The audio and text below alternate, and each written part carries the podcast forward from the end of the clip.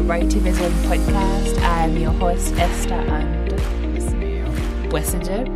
Uh, we have a co host today. Yes, it is you. You're the co host. Okay. Gloria Mwanige. Yes, Gloria was shortlisted for the for the 2016 Writivism Short Story Prize, and we are co-hosting our shortlisted writers. Frances Ogamba. I wrote Ghana Boy and The value of Memories. uh, Rushoki Etri Manenje, but I go by Shoki or Rezo, and I wrote Masurumo, and I'm from South Africa. Wasije, can you give us a background for the Writivism prizes? So every year, the Center for African Culture Excellence runs um, two prizes. The Writivism Short Story Prize that has run since 2013, and the Koffi Addo Prize for Creative Nonfiction that has run since 2016. Uh, these prizes take submissions from unpublished writers who live on the African continent, and um, we get a short list of three stories for every year for the two prizes. So three stories for fiction and three stories for nonfiction. This year, it's the first time that we're having one person who is shortlisted for both prizes, and, Who we have in studio? and this is.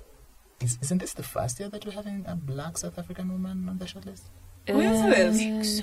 Yeah, yeah. Okay, I didn't know that. Yeah, so this is a very, very, very special year, and we have both of Yeah. these two with us in studio. Oh, I forgot to say, this is a podcast that is part of our Unbreakable Bond series. This is the theme of our year and festival. So, can you read us A story? Yeah. Part of your stories that are shortlisted? Okay, um, I'm going to read from Masurumu now. The way I remember it, Ralph Spencer said this to Cynthia. That means nothing. Just because there has never been a cat near the house doesn't mean there will never be a cat there. And from this, a new argument about cats and where they prowled was born. Personally, I believe Cynthia's account that a child was screaming near Old Man Adam's grave. But the others who were in the tavern, the others believed that a baby was crying there. You might sit here and say, well, what is the difference? The difference is that we're talking about 1999 here. Strange things were happening everywhere. You know, we found a mutilated child near the river once. It was the new millennium. People thought the world was ending. I'm not trying to make excuses for the ungodliness that was happening, but people thought the world was ending. They were trying to buy their way into some kind of afterlife. Don't ask me how. I don't know. But that's what people did. So a child screaming, it wasn't a far fetched thing in those days. But a baby, a baby was a hard thing to imagine near a grave. First, you had, you had to ask yourself, how did the baby get there in the middle of the night? You see, a child made sense because, no, actually, it was also strange.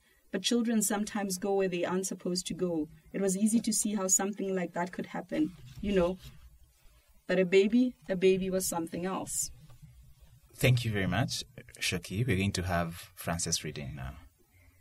Okay, I'm going to read um, from Ghana Boy. We are on the back road of Isu Elementary School, where odala trees stick large stems into the friable soil, their fruits ripe and sweet and utterly ours.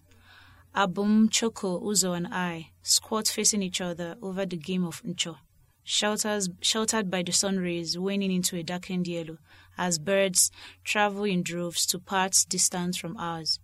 We dug two rows of six holes in the ground, and in turns we, we pick all the pear seeds from each hole and distribute them into the other holes. We are hastening to end the game because the day's light is growing dim, just like the hazy light in one eye when you wink. The trees stick towards the sky, whispering a hum. Out of the corner of my eye, I catch a movement, and shadows of three men flit across our game holes. I look up and recognize my brother's friends. Ochman, Sule, and Teardrop. The fourth friend and my brother's right hand man, Rat Poison, is not with them. Oslo, Sule calls, and I walk towards them. My friends have stopped playing. Uzo and Abum still linger about the game holes. Waiting happen, I ask them, when we move beyond the earshot of my friends. Police come today, them carry Ghana boy. Sule's words are like water gargled in the mouth before being spat out. When he says my brother's name, Ghana Boy, the trees shrivel into the young dusk, and the sky retreats beneath the thick clouds sliding across it. Thank you. So, as I've said, uh, Frances is shortlisted for two prizes. So now we are going to move to the nonfiction side, where um, they will read from the shortlisted The Valley of Memories. To live with another man's wounds is to wake at midnight with a searing pain and listen to the man breathe and exist. I am going to my uncle, the man who has been dead for 70 years and has inhabited my body for 23 odd years. I am visiting his one time home through the Milking Hill Road that sits firmly on a ledge. The road is a coiled wire uncurling on discovery. The tires on it have cracked in some parts and lay bare a, de- a dusty terrain. A slope and a cliff flank the track on both sides, and tall, slender trees of a certain breed stick out from the slope like praying hands. The verdure of the lush and green and lush and virgin forest meld with the skies. The bray of the cliff is patterned in horizontal lines, like cornrows on a child's hair. Bold writing done with the white chalk is waning from weather effects. Vote for Ugwani, man of the people. The forest injects a coolness that wiggles along the route, the calm as rich as I'd imagined it be. The smell the smell of the forest wafts across my nose as the car speeds through the road. I peek through the lush green forested valley, picking the trees apart with my eyes to catch sight of Eva, the valley town where Okweke, my uncle, was murdered before I was born. The story of the Eva Valley massacre, which claimed his life, was a fable retold many times in my childhood house. Even in the dark, tears brimmed and shone in my dad's eyes when he narrated the story in detail, rereading from memory the letter that carried the news to them, his old mother's heartbreak, and his supposedly display of strength, even when everyone threw themselves on the ground in mourning. My dad was consoled when at birth he looked into my neonatal eyes and saw his dead older brother staring back at him through all those distances. Thank you. Uh, Gloria, uh, I was still very entranced by the story. What what do you make of the three stories? Okay, I'll start with Maserumo. I I reading that story. I really liked it because it was quite humorous. Well, you read and realize the topic is not all that funny, but the way it's been told, the way the story has been crafted, it's very in a, in a very light-hearted sort of way. It kind of reminds me of the way Achebe Achebe's short stories used to read. For example, there's a short story called Civil Peace, which he wrote immediately after the civil. It's about the civil war. So he's telling about a family that is being sort of um, attacked at night. But the way he tells the story is in a very humorous way. So I find this story sort of reminding me of that story, and I really, really enjoy the the style that she used to write the story. Well, uh, Thank you very much, Gloria. that's a that's a very big tag you've now given me. I'm going to write this. all over South Africa. They'll never hear the end. I'm going to make everyone listen to this podcast. oh, okay. okay, about Ghana Boy. Ghana Boy is a, basically a coming of age story with a bit of a twist in it. And what I like about it is that it sort of doesn't adhere to the to the curve, the coming of age sort of story curve. And it's told in a free way. You can see the writer is not trying to tell the African story the way we like to tell our stories to the West. Like, for example, if someone is writing a story for the Caine Prize, there's a way they write it. But this story is sort of written in a way you can see the writer was comfortable writing it the way it comes off as very authentic. I don't know if that makes sense, but that's what I felt about it. And then Value of Memories is nonfiction. And I won't talk about the story, but I'll talk about basically the relevance of having this story here. Because nonfiction is not a genre that we is very common on our continent. It's something relatively new, maybe five years plus take or add or remove. And what I like about it is that, well, this having this story here, especially as part of the Koffi Addo prize is just basically, and I, I believe it's going to be part of an anthology. So I like the fact that we are having more nonfiction out, and we're having more writers, sort of. I- I'm laughing because of messages first. Okay, we, we are having a lot more nonfiction being published year in year out for the last three years. So, yep, Thank you. that's all I have to say for now. Thank you. Frances, how do you decide? I know you've been asked this question several times, but let me ask one more time, doesn't hurt. Okay. How do you decide what story to tell as fiction and what story to tell as non-fiction? Okay. Uh, this is the first time I'm being asked this. ah, okay, okay.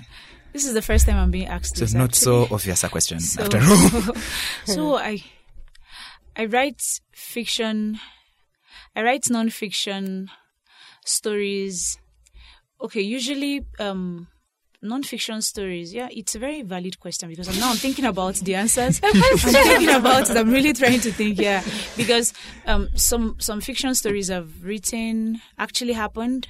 And I tried to twist it in another way that's making it fiction. And, s- and non-fiction stories actually happened, and I wrote them the way they are. So yeah, how do I decide which one? so it's really an important uh, question. But then I, I, I realized that um, non-fiction stories I write are more personal to me. They happened to me. They are clearer. And fiction, most of the fiction I write happened to other people or around me. And then I try to, uh, I don't know the details. Probably mm-hmm. I heard a woman's child was lost on the road. I don't know the woman. I don't know the details. Mm-hmm. I'm home here. The woman is there. I don't even know who the woman is. Mm-hmm. Then I make a fiction out of it. I try to build circumstances around which this child is missing, but I don't know them. But it happened. Non-fiction happens to me. The details from the beginning to the end. I can say this is what happened. This is how it happened to me. So it's clearer. It's more personal. It is me. Fiction is more of other people. So I think that's it.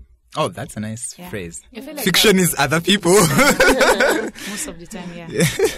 I feel like how she answered the question is how politicians wow. they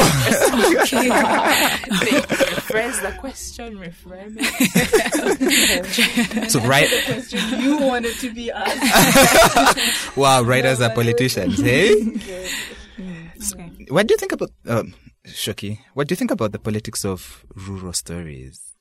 I, I saw some somewhere recently where people were being accused of poverty porn. Yes. hmm I don't know. There's that old saying about writing what you know, and you might not adhere to it as on a personal um, level, but um, I- I think certain stories haven't been told how, perhaps how, as a rural person, I haven't personally liked a lot of how rural stories have been told. Uh, What are we defining as rural, as a rural person? for me, as a rural person, I when I need to get Wi-Fi, I have to go to someone's uh, uh, internet cafe, which is uh, I have to get on a taxi, and then when you get there, that computer might not work on that particular day. Do you know what I'm saying? So, and um, we, we don't have access to sort of uh, first world amenities, so to speak. We have a long drop bathroom. Uh, it's it's. I'm a rural person, so that's how I feel you. Yeah, You and I. Yeah. and and uh, historically, especially in South Africa, and I'll speak more to television because that's more widely consumed than say literature in South Africa. Rural stories were something to be mocked.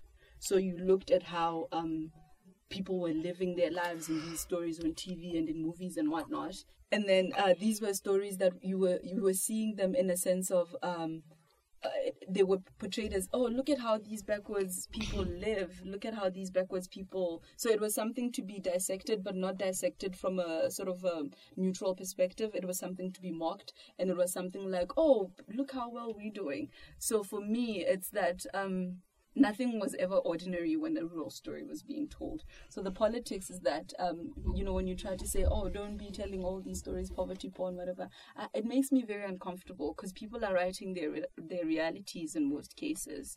Um, I know personally, I write my personal realities. Um, but like like uh, like Fran here, uh, I fictionalize what I've seen.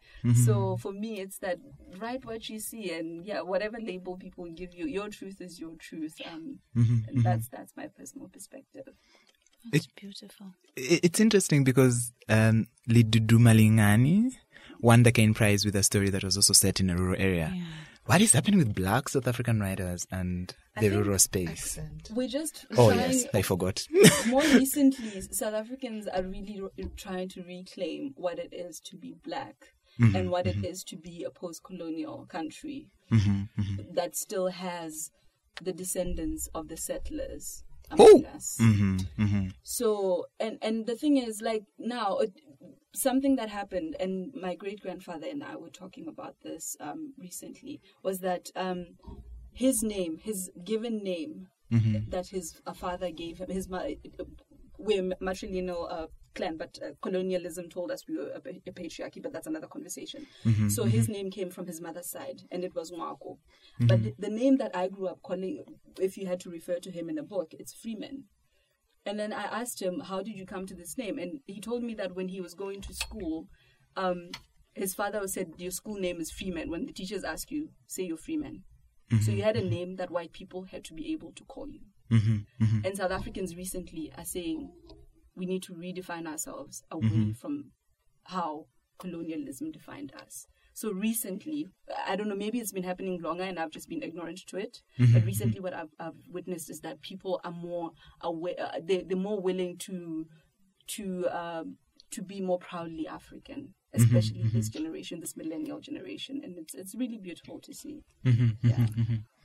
Yes, Sorry, Matthew. yes, um, go on. So yeah, I'm going on a slightly different track from the stories. Um, she said something about her people becoming more aware of themselves, of their blackness. And I think it's because of their experiences and the whole racism thing. Because in a country like Nigeria where it wasn't really glaring, people still try to embrace this colonial thing. Like I named my son an Igbo name and I have a woman telling me why this fine boy is not having an English name like David or Ian or Oh, wait, wait. English names are for fine boys. Yeah, something like that. that his name was too local. Mm-hmm. And so what she said really struck me, and I think it's because of their experiences. So they have seen, they have a, a different experience from the Nigerian um, uh, people who have a, a separate experience. So they still admire this colonial thing, the Englishness. Mm-hmm. Um, when I speak English, people ask, tell me I sound Ibotic, like you have an accent. Oh, you have an accent. Are you Igbo? Uh, are you, have you, because if you've lived in Lagos, you should pick up a different accent and all that. So people try not to speak like where they're from, or they don't. They try to speak a little away from their tribe. They have children, they teach them English, and they try mm-hmm. not to speak Igbo around them, mm-hmm. and all of that. So it's really beautiful to hear her saying people are beginning to uh, take on their names from their cultures and their realities and all that. We mm-hmm. don't have that in Nigeria. So it's, uh, of course, it's, it's, it's another, it's another Have conversation. You, have you read Panashe's essay, Where I'm No Longer Talking to Nigerians About I Race? have. What do you think about it? Um, it's, um, Since you're a Nigerian. Yes, um, her essays, how what her stand is very valid. I um, people people usually have a people don't I don't know how to put it, but people are usually not empathic. Some people are not empathic uh, with other people, especially when the experiences are different. For example, when I listen to Rachel talk about certain things, it's new to me.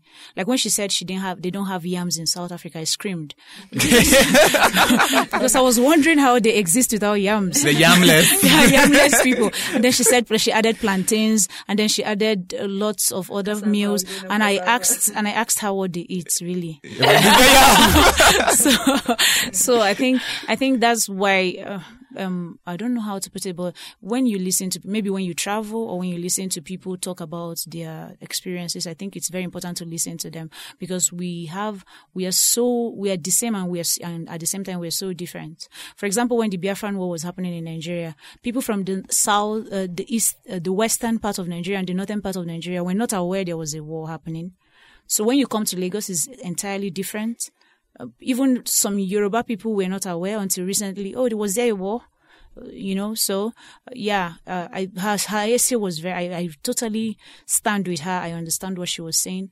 When there's a fire happening in another man's house, you don't because you don't have a fire, say there's no fire.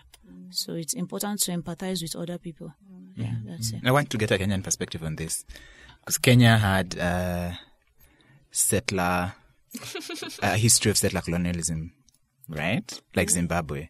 So, uh, what's the race situation in Kenya? What's the conversation around race in Kenya? I mean, the Nigerians, Panashe doesn't want to talk to them about race. Do you think she also doesn't want to talk to Kenyans about race? Well, Kenyans, what I'd say is, like uh, Frances said about the Nigerians, I think we are very much, we admire the white man. Oh, We want to be. So it's a big deal in Kenya. You listen to Kenya radio stations and you'll hear a lot of American accents. like, thank you. One of the things you have to do. they are British. Sorry to interrupt you, but the accent in Nigeria, it's not really British, it's not American, but it is. even Americans will have to, they will need to learn from us. They will need to learn the, the accents are, I don't know how to put it, but it's the same, yeah. Yeah, we, we we have a sort of similar problem in Kenya where Mm-hmm. it, it people would rather identify more with Englishness and Yeah, such things. Yeah. Yeah, people we prefer that to you know. So, so there's this word we like to use in Kenya, mshamba. Mshamba means you're a local village person, and if someone calls you mshamba, it's not a good thing. It's an insult. Yeah. Yeah, so basically everyone tries not to be a mshamba. to Oh, okay. we have some mushambas. Sorry, in say the that again. podcast. Mushamba. Mushamba. Mshamba, yeah. Okay. Shamba is land, so Oh, it basically means someone A from land rural person. areas. Okay. plantation, right? Yeah, Yeah. we have uh, blastments in South Africa, but in South Africa now we're saying it proudly, like I'm a proud blastman. Oh. Yeah, you know? We're, So- we're a long way away from that. We're reclaiming it, We yeah?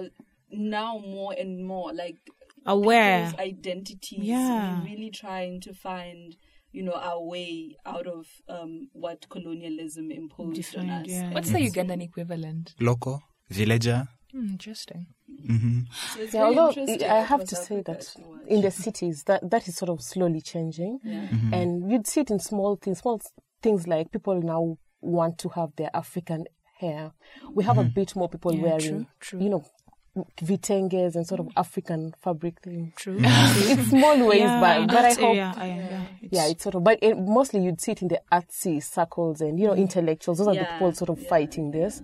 Mm-hmm. But on TV, on the radio, most people still go with the mushamba. You and know, in the I do not entertainment, maybe the music mushamba. industry and all of, and maybe in the We movie still industry, are they still move with the whole mm-hmm. Mm-hmm. trend of being American and all that. and British and all that. But we should continue the struggle to make Mushamba cool again, right? I don't know if you guys know King Monada, the guy who was making people faint all around last year. Um, Um, tell that us more. that Idibala song, that fainting song. Oh yes, Oh, yeah. yes, yes, yes, yes. I didn't know Can that you was sing it? name. Can you sing it, uh, please? I- Uh, Ah, na, na, na, na, na. So Ah, he's I from my actually- tribe. It was really. Yeah, he's what's the from meaning? My tribe. Okay. He's he's he's got a fainting sickness. Essentially, is what he's saying. Oh. So, but hi- his prominence now, and you asked uh, about how village stories are becoming uh, more, you know, celebration. The thing is, uh, him, he, he's actually his prominence has done quite a lot for the recognition of my tribe. Like we have people now from my tribe who can speak our language on TV, where before you It would be a shame. Yeah. Like, yeah. Mm-hmm. So it's it's very it's very um it's very beautiful to see personally. The song trended in Nigeria and It it's trended beautiful. everywhere. Yeah. And then suddenly South Africa was like, actually, this language is not so bad. Oh wow. Wow. Maybe there is something these. What is uh, the song, man? Um, Can you sing it? Malwedhe is. Uh, You really I want the want to sing. Yes. Beautiful So he's got a fainting sickness. So if his lover doesn't call him, he faints. If he Oh, those are the things I love. doesn't, he calls and the phone is answered by someone else, Said- he faints. Go to Um, hellfire. If he if he breaks up with him, he faints. So Oh wow. um, and then um, his sickness is purely a love sickness. Is essentially what he says. I like that song. There's this other song I like. I don't know where it's from. That song that says, um, "Remember the road that will lead you home." Uh, skeleton move. He's also from my tribe. ah wow! Suddenly they were everywhere. it's beautiful. He's also from my tribe. wow. Shoki, can you just adopt me? Because clearly, Gloria, do you know the from song? The Rain Queen tribe. I don't know if you guys know uh, the Rain Queen of the. teach us, teach us, tell us more. So um, we we were descended from um, the Balozwi or the Rovzwi from Zimbabwe. I don't know how the Zimbabweans pro- pronounce it, but we could pronounce it as Balozwi. And there's another tribe in Zambia. So those were our parent tribes. And then as they went down, obviously the language changed as it was influenced by, by the Basutu and things like that, the Tswana. Um, but now, presently, we are called the Basutu, but within the Basutu, we are the Balovedu. And the Balovedu were founded by a woman, and this is why to this day we are a matriarchy. And it's not allowed to have a, a, a king, so we have a queen. And then Can you please take me? so uh, so um uh, yes we have a, a queen in Ketagoni that's the center of the of the queendom and um yeah what what I, I feel I, I- I have so much to say about my because I'm so proud of us. Give us more. We want more. yeah so the thing the thing that made her special was that she could give rain she had uh, rain giving uh, properties or whatever. It's a secret that they guard very uh, closely in Kitagoni which is where the queendom is. And um the the thing is that historically you can trace how that region was um arid because she was exiled from her tribe. She was it's essentially we're essentially i'd say a bastard or an exiled tribe. So um historically you can trace how it was an arid uh, region until uh, she and her people until they settled there and then now it's a kind of a tropical belt and we're known for producing like uh, some of uh, south africa's tomatoes come prim- primarily from us i think. Things like avocados uh, mangoes a lot of the citrus we have in south africa. It, it's uh, we're known for certain things and part of it is because of how the kingdom spread out. And uh, she has wives multiple wives so she would take multiple wives. So this thing of I didn't catch Wait, we wait. have a I didn't catch that. Somebody was sleeping.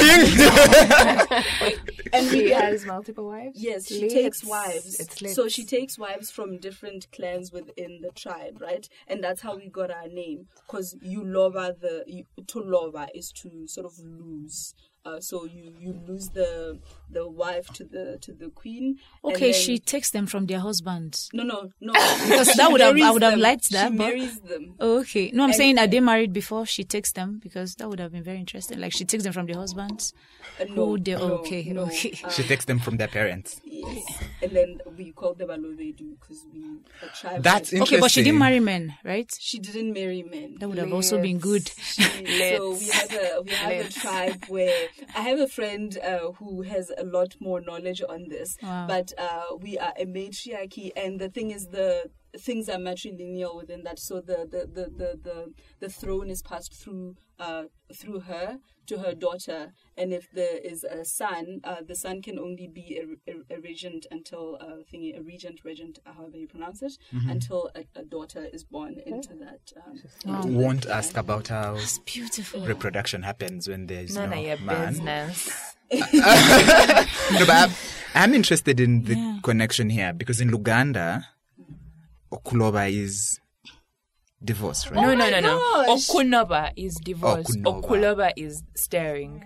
Staring. Ah, okay. No, but we have a similar But there is a word. connection, yeah. Chichewa. I, I watched that movie which was in Chichewa, and I could understand it, and it shocked me. Wow. and I thought, wow. so Afri- Africa is a country after all, yeah? There's a similar, there's a similar thing in Zaria. Zaria in uh, Not- Kaduna. Zaria is yeah. a woman. The mm-hmm. name Zaria is a woman. She's a warrior. Mm-hmm. But what she took was men. Oh. She Oh. took men. After hmm. sleeping with them, she kills them because she can't afford to be in love or she will lose the kingdom. That's So- yeah, that's true. Yeah, That's so- a Power and love, hey? Yeah, so she she sleeps with them. So when she picks you, you're dead. So you know, so but she never got pregnant. She never got married. Leaves. Yeah, so um, she didn't produce any baby, but she was a warrior for a long time. She was protecting Zaria from the Arabs, the Fulani. Yeah, the mm-hmm. Fulani. Yeah. Yeah. because I mean, before the Muslim thing in the north, they were just a people with their own cultures and all that mm-hmm. before the Muslims came and yeah. So because if you see her picture, she wasn't she's not wearing an Arab, she's wearing a very scanty clothing Yeah. and all mm-hmm. that. So um Zaria and her sister they are all uh, uh, the Hausas had the matrilineal society before mm-hmm. the people ca- Fulanis came and told us that men are the head and blah blah blah. Yeah. This is an interesting point to which we can move to asking whether it's a coincidence that there are three women on the shortlist. Do you think? Okay. How do you feel about that? The fact that the, this is the first time that there are three women whose stories are shortlisted for the prize. Yeah. At the same. Oh, really? Okay. Yeah. Yeah. yeah, But, right. but, but if you look at the trend, look at the Caine shortlist mm-hmm. last year, look at Commonwealth. No, last There's year Koffi Addo was also three women. Mm-hmm. Last year Koffi Yeah, if, if you was look at the three women, shortlist, right? Mm-hmm. just the last one year, because I follow those very keenly, you'll see we've been having either four or five or three or four or five women. I don't know More whether than the men, coincidence, right? But it's yes, saying Maybe that the we're- men are not writing? I have no idea. Maybe we're moving towards it's, a matrilineal society. women are writing more Than men, personally. right? Uh, We're being uh, more encouraged. I don't know. Really? Somehow. Really? I think the men are, more Are you trying encouraged. to say the boy child is neglected? No, no, Is no. that what you're? No, I'm, Uh, we are not doing boy child activism on this No, I'm celebrating that more, more, because you know uh, what I realized. My mom teaches English, drama, arts and culture, all that stuff, right? So what I realized is that previously, even when we went for excursions and for provincial competitions and all that, you'd have so many boys, but now. Uh, she actively encourages the girls to also participate because it's not an unattractive to be such a clever girl. Do you get what I'm saying? Like it, it's now more and more. uh, My mom is not a feminist, by the way, and we've argued about this so many times. But her idealism is gearing now more towards feminism in the sense that it, it- I've seen her actively now. Do you think that could be happening in the literary world as well? Or what's your opinion on them? I feel maybe, maybe small scale, and we're not realizing it. Mm-hmm. And we're not realizing it. I I don't know. I I've just seen. Just I think there are more. I think there are so many opportunities for women. Really? Yeah, because when you go, um, that's now. I'm not saying it's not been there, but when you go online and you Google for women, just for women, you will see writing opportunity for women, grants for women. This, this But for our women. prizes are not for women. No, no, no, no. Yeah, so you're no, wondering no. how- Yeah, true. You're right. Anyway, But the But panel of judges for the short story prize was also all women. but they didn't You know, see the names before judging. Asked me, Yeah, they did. Someone asked me yesterday why my festival team has only one, two men. And I was like, where did you expect me to get the men? It's me. Oh, the men are invisible? Yes. I, don't, don't know. I feel them. like my story, uh, from what I've gathered, people think Masurumo is a man. Oh. Oh, Masurumo is a woman. Masirumo sounds like a man. True. So I don't It know. sound So like a I'm, I'm even thinking. I don't think it, uh, uh, the Wait, the person telling the story was a woman. the person telling the story is a woman. oh. Does it Did you feel that? He sounded like a man, like how men gossip, right? How do men gossip? I don't know, like that year. Not like it doesn't happen, but this was 1999 and this happened. I don't know. It sounds like Yeah, that's it- how we, that's how men talk. Like too dead, dead. Is it dead, believe. dead, and all that? She Masurumo speaks. I feel exactly like if my mother were to gossip, Oh, she would tell this this story exactly Exactly the like same way. wow. Okay. So Interesting. it's- it's- I don't know. It's- That's what I'm. s- I'm trying to say that even the judges weren't. I don't think the judges were aware that, That this okay, was the is woman talking. Voice. I didn't know. But does it matter? Did you know? I don't Esther? remember. Did you know? I Does it matter whether it's a man or woman? I was listening, I think, to a podcast or reading someone's interview, and um, oh yes, yes, it was a Toni Morrison tribute somewhere, and someone was saying that they wrote a story, and their editor had a problem with the fact that they couldn't tell who the narrator was. Yeah. Is this a man? Is this a woman? Are they yeah. white? Are they black? So I guess Oh, that's that's interesting. I didn't even have a problem with it. I just said this is a man. This is how they talk. so No, the thing is, my language doesn't have gender. okay. So I didn't feel the need to uh to say yeah. oh she Is she? Yeah, Because true. my language does like uh, oftentimes when I talk to my parents about uh, unisex name uh, people, and I think my parents are very responsible. They're very responsible African parents because they never like, were you sleeping? Was this a boy you were sleeping with or, or a girl that you were in bed with? So um, uh, I'm not she by the way sleepovers. So because it's it's gender neutral and the name is unisex, so uh, I don't know. It's it's very um it's very interesting that I don't there's never a need to specify. But I think what you did is beautiful. Like if that person is a woman, then it's 2019, really, abolish gender. it's really nice. Yeah. so that's why I didn't specify Yeah. what Masu I mean, she was the one talking, so she has nothing to specify. That's She was telling I'm us a story. I, hate, I, I, I, I, I, Yeah. hate- I would have hated her to stand in front of a mirror and say my breasts. My breast. oh yeah. I feel like that's another story, Yeah. It- like um, how to wear your body. That that was beautifully done. Mm-hmm. So Yeah. Mm-hmm. that there it was necessary. Do you get Mm, what I'm saying? yeah. But Masrumo it did. yeah. It's nice. That leads me to the question that I was going to ask next. On the shortlist, um, of the three stories on the shortlist, or the six stories on the two shortlists, apart from your own story, of course, what is your other favorite story for fiction and for nonfiction? I feel like uh, you people might think I'm saying this because she's sitting next to me. Oh, wow! But it's not. It's not. Uh, have you okay. given her something? No. I'm getting yum. I'm saying this genuinely. You know, uh, the way uh, she opened both of her pieces. I read that and I was so. I sat there and I was like, mm, why didn't I write this? Why isn't this my story? Like you know that that line where you say trees of a certain breed. Uh, Oh, on the nonfiction, yeah. Like your, I don't. You, you, you, you and I've told you this in in Twitter DM. I've, Okay. I've slid into her DM Oh!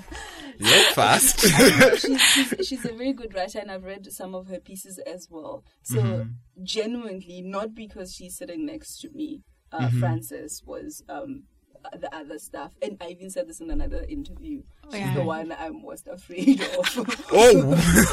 I, I, I read those and I, I was like, why was this girl shortlisted? Couldn't she wait for another year? this was supposed to be my year. Oh, that's interesting. Francis, who, who, who, which stories are your most favorite apart You don't from have to say Boy? me, but when I read um, when I read the nonfiction, Yes. and then I read uh, Kanisola's comedian, Mm-hmm, mm-hmm. I was um, I was almost angry. Like, why this is actually a competition. now I know I'm in a competition. Oh wait, the yeah, thing- the comedian. Yeah, when I read it, like from the beginning to the end, there was nothing to. You know, when you're um, okay as human, when you're reading other stories in a competition with you, you're looking out for faults and errors, and when you look at it, you say, "Yeah, this is where you fail," and I go, you know, that kind of thing. So when I was going through the comedian, there was nothing to criticize and everything. I was okay. I'm in a competition. then I went. Then I went to the fiction. I went to the fiction. I must tell you the truth. I was badly hit by um, Vuyowa's story. Mhm. Teo. The poetry. Tale. Tale. yeah, she's very strong. That was even that was even where my heart broke. Where she said, "My name is," Ta-" that where she now described how to call the name because I started with Tail. You know, I was I, I was calling the name Tail in my mind, and then when she started saying the the name is you do this with the tongue, I was like, ah, this girl, you don't have to be this good. Ah, God. so, so it was interesting. Then I started reading hers. Yeah, it was humorous at the beginning. There was something I wasn't expecting her to do, which is what she did, which was what made me almost angry. Uh, she was, when she started, I didn't expect those people to die the way they were dying. So I had it in mind. I said, okay, this story may actually go this way, but I'm sure this writer is not that good, so she won't go that way. Wow. so, so when I kept going down, and this was exactly what she was doing, and this was exactly what I think I shared the link with you, but yeah, because after reading, I sent her and I said, these people are really good. So I, I became humble at that point. you were humbled. humble, yeah. So yeah, they're they're really good stories. These two stories, these mm-hmm. yeah, f- three stories, yeah, they really got me. They're really good stories. How do you feel about being on both shortlists? I um Writivism has been a wall I've been hitting at for a very long time. Since 2016. Long list, 2017, top 100. I didn't get past that. 2018, long list, Koffi Addo Prize. So, Writivism was a preoccupation. These people must get me on their shortlist one day. So, every year, Writivism comes up. I write it down. This is a story. This is a place I have to submit. Uh, I do. I am doing that with Commonwealth now. It's it, it became like fun. So when I'm rejected, I don't feel bad. But um, Ghana Boy and uh, Ghana Boy was a, a personal. I, I, liked the story a whole lot, so it would have broken my heart if it didn't go far. So, so I don't know. There's this thing Writivism does. I usually think I know their styles, but I don't. Like I usually feel that when Writivism tells you that you're on the top thirty, don't worry, you didn't make the shortlist. They only send that to people to console them, people who didn't make. that was what I thought. That was what I thought. So when I saw that mail that night, I was like, Frances, calm down. Ghana boy did not make the short list, no problem. The long list. But at least he made top 30, which means it was a good story. I will try elsewhere. At least I've gotten on one short, uh, long list, which was uh, Koffi Addo, so I can Yes. manage with that. And then in the morning, I get this mail from Esther. And I, I don't know, I can't remember what I did, but I was mad. Yeah, so, um, about the short list, I had already contacted Gloria and asked her, do you think my two stories, uh, do you think any of my, any of my stories is going to be on the short list? She didn't reply. I think she hadn't seen the chat Uh, because I wrote, I also wrote that I wanted to comfort my I wanted to tell myself that it's okay not to get on the short list just to you know like develop um so that when I when I see the publication and there's and my names are not there I would say okay uh, no problem just calm down you're going to try again next year so I, I was I think it was and it was that day the announcement was made so I was offline I put off my phone, uh, my internet, and I was just walking. Then I got a, a call from TJ Benson. When I saw the call, like TJ is not someone I talk to every day, so why is TJ calling me? I'm not really in a mood to talk now. Okay, let me just take the call. And then when I took the call, she was he was screaming. He was I couldn't even hear. him. He was like, "Calm down. What are you saying?" he said, "Francis, you're on the two short lists." I started shivering. I, became, really cold. I wanted to go online. I didn't know what to do. My hands were shivering. I, I went on Twitter. It was overwhelming. So many mentions and all that. I went to the website and I saw it. I went on Facebook. I just put off my internet because I couldn't handle it. I was trying to make This is what celebrities really- this is what people, this is what people, this is what people mean when they say their notifications are broken. Yeah, so I, I tried to make calls. I tried to call maybe my mom or my sisters. I was trying to talk to someone. Maybe if I talk to someone, I would be calm. Nobody hmm. was picking their calls. I was like, these people, I've made the short list. Can you pick your calls? so I think it was the next day I was able to really calm down and check the notifications and reply. But until I wasn't calm, and then I was not hungry anymore. so I was really excited. I think this is at least this is the only way I can describe how I felt because there's no I can't really put them in words. So I just had to tell you what I did that maybe you'll get the sense of how I felt. Yeah. So Oh, yeah. Oh, interesting. But I'm I'm interested, Shoki. I'm interested in the, you know, what we were talking about before the the fights between all these African countries, and especially because in the African Cup of Nations, Nigeria and South Africa met, right? Who kicked out the other? that South- was Nigeria kicked out South Africa. Oh, two shit. zero two one, right? I think two one. Wow. Why do you remember this? no, do you know why? Because why I did was because it was a big deal. Like someone was saying, a South African tweeted, "Why do we always have to lose to Nigeria?"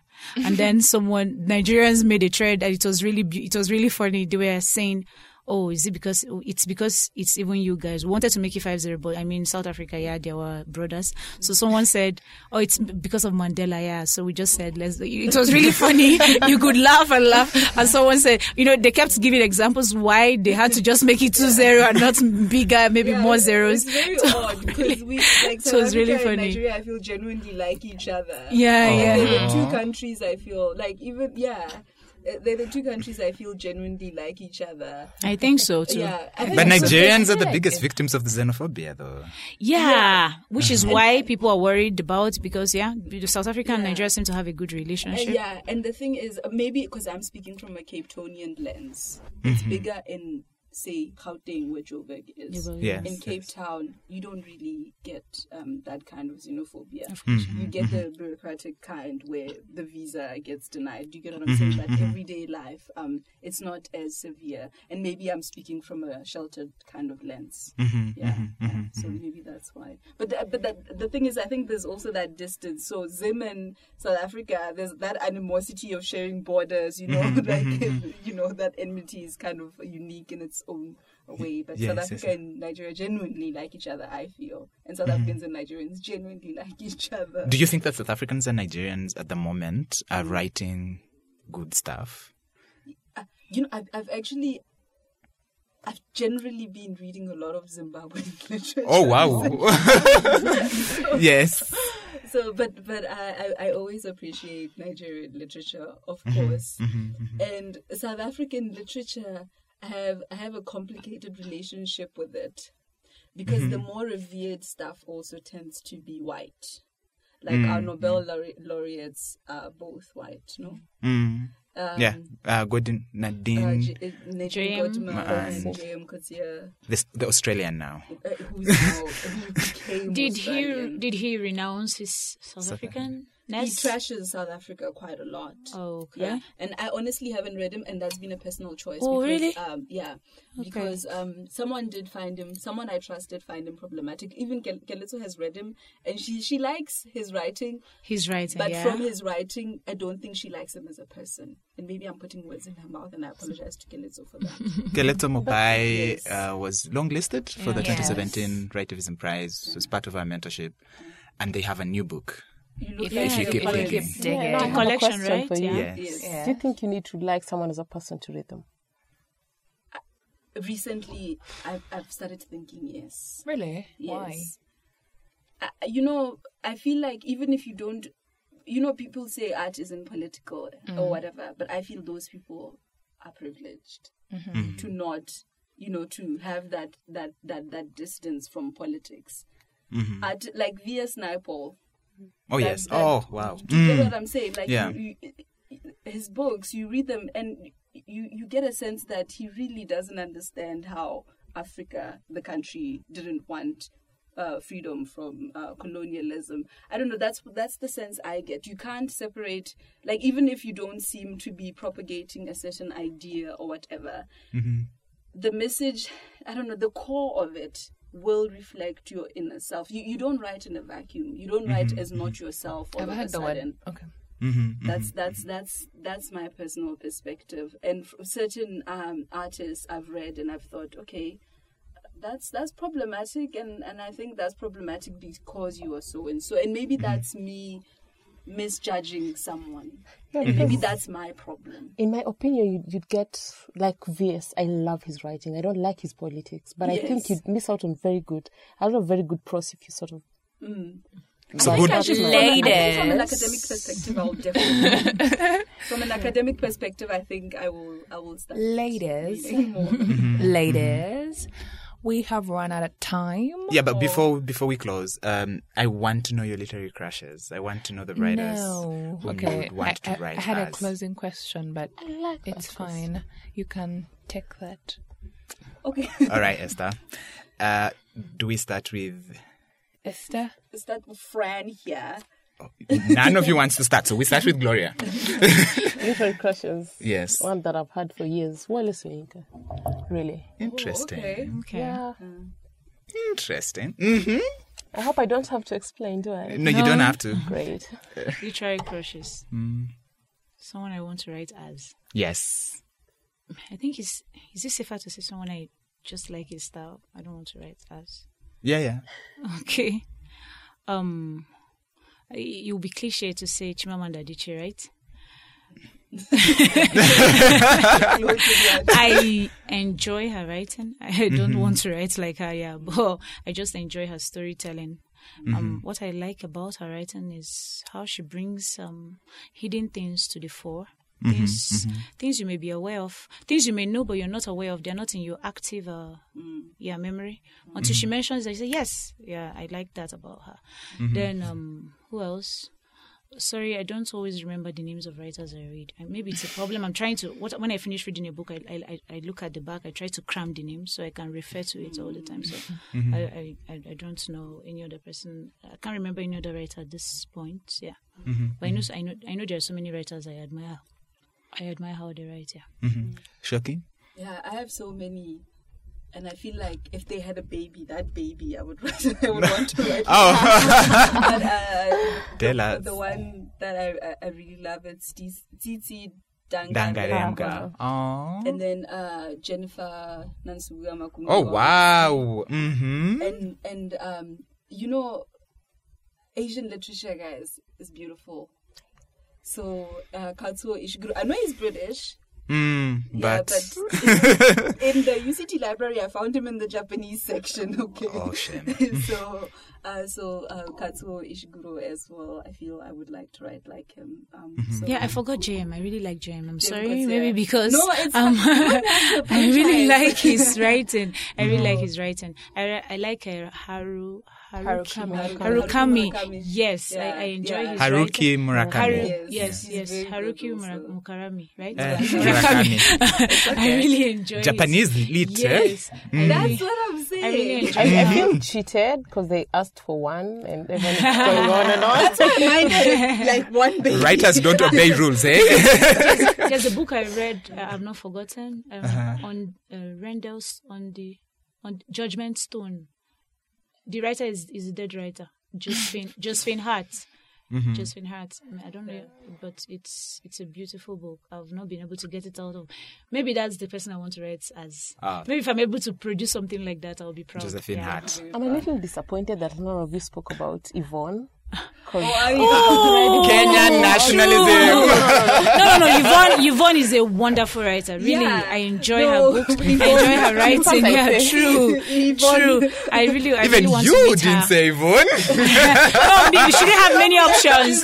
She only, ah, I cho- she only chose one. one. okay, add. Ladies. Add more. Yvonne. Ladies. Yes. Yes. We shall continue this conversation. No. So let, much let Gloria add some more. Yvonne, yeah. Yvonne, yes. Yvonne and, well, I like Kintu more than I like Manchester Happen.